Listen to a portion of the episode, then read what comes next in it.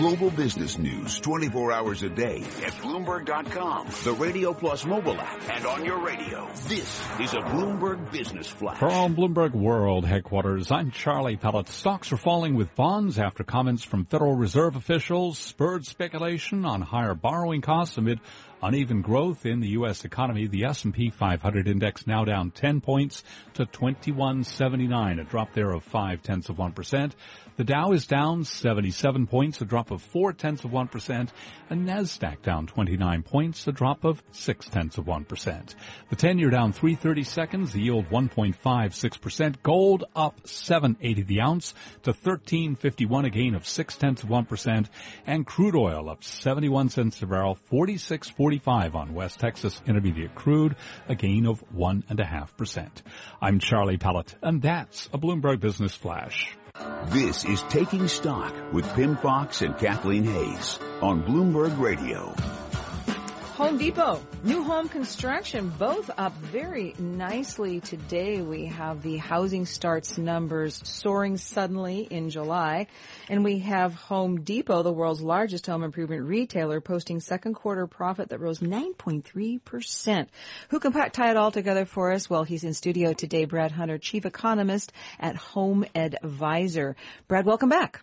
Well, thank you, Kathleen. Well, let's start with uh, Home Depot, home improvement, all those trends, because in your work at HomeAdvisor, what HomeAdvisor does, helping people find these kinds of services and things online, this is right up your alley. Yeah. Uh, you have an interesting statistic that you're seeing uh, growth in large ticket items, up 8%, 8% in 900 plus dollar items.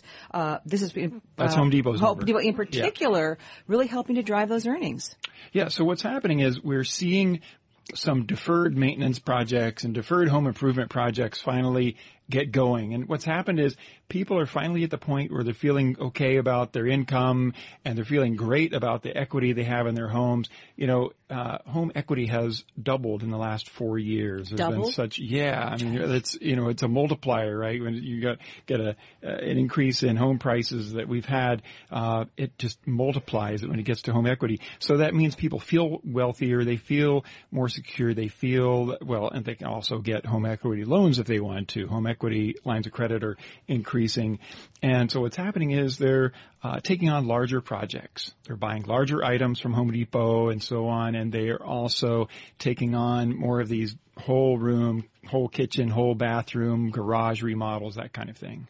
I know that you spend a lot of time reading remodeling magazines, so maybe yeah. you can enlighten us just a little bit about the divergence between the mainline retailers such as Macy's, Nordstrom, Kohl's, and of course, Home Depot and we'll get Lowe's results tomorrow because back in mm-hmm. May, I'm, I'm reading your note, you said yeah. consumers are becoming more cautious, right. but that's got positive implications for the home improvement sector. Tell us why. Nesting is investing. That's the term I used in that article.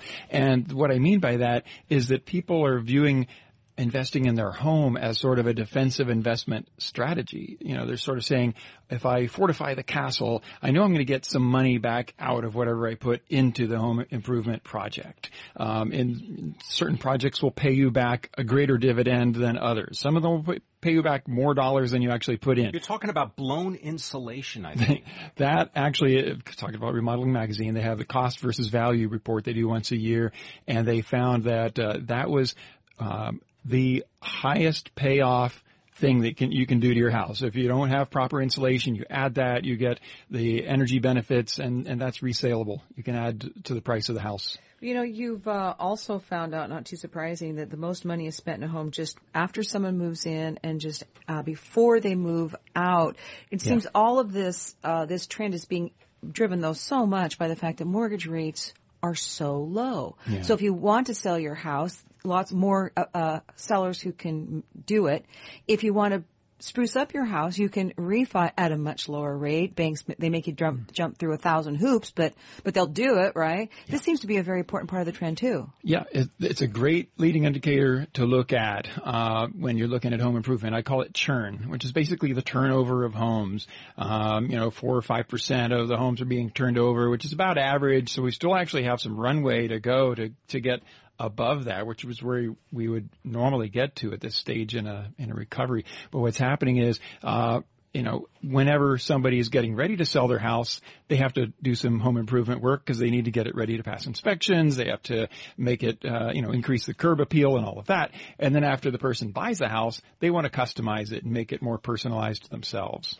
So it's a double hit. Do you think that this is also going to increase uh, insurance companies' uh, profits? Because I mean, if you're going to see more home turnover, mm-hmm. that's typically when you get sent that flyer in the mail that says, yeah. "Before you you know, re-up with your existing insurer, mm-hmm. call us now and we'll yeah. get, you know, that kind of thing. Sure, that, you know, there's a lot of kind of spin-off effects and that's one of them. Another one is, uh, inspection services start to spike up and we're seeing that in our own numbers. You know, we track more than 10 million data points each year within HomeAdvisor. That is the number of people who are actually coming through our online network to find a professional of some kind. And that includes movers and it includes inspection services. And these are the kinds of things that are spiking up uh, every time somebody moves. Housing starts uh, up uh, pretty sharply last month. The 1.2 million units at an annual rate. I'm looking at my Bloomberg to see yeah, when was the last time deeper. we haven't been uh, we haven't been that high in in a while. But but here's the way I don't see it as a particularly strong report, and here's why. If you look at uh, look below the surface, below the headline, you see that single family was actually completely flat, essentially up 0.5 percent. I call that flat, given the you know confidence interval that you have. So uh, all of the increase was multifamily, and I think that multifamily doesn't have much runway left. I think multifamily cannot continue to, to increase the way it has. And I think that probably by sometime next year, we'll see the top in multifamily and starts will start to trend back downward after is that. Is that because the inventory, is there so much more capacity? There's just a lot more places to rent now? Is that why? Well, that's right. What's happened is, uh, uh, so much new construction has happened and there's a lot of buildings that are still under construction. You know, these kinds of, especially the luxury high-rise buildings take, you know, three years to complete. So by the time they actually get completed, uh, you know, and some of them will complete next year. And I think that they're going to find maybe a little softness in the rents compared to what they pro forma'd. I want to thank you very much for coming in and spending time with us. As always, Brad Hunter, mm-hmm. Chief Economist at Home Advisor, telling us all about the home improvement sector and the housing industry. Shares of Home Depot now down about six tenths of a percent. The stock of Home Depot, it's up about 3% so far this year, and it pays a 2% dividend. You're listening to Taking Stock. I'm Pimm Fox, my co-host Kathleen Hays. This is Bloomberg.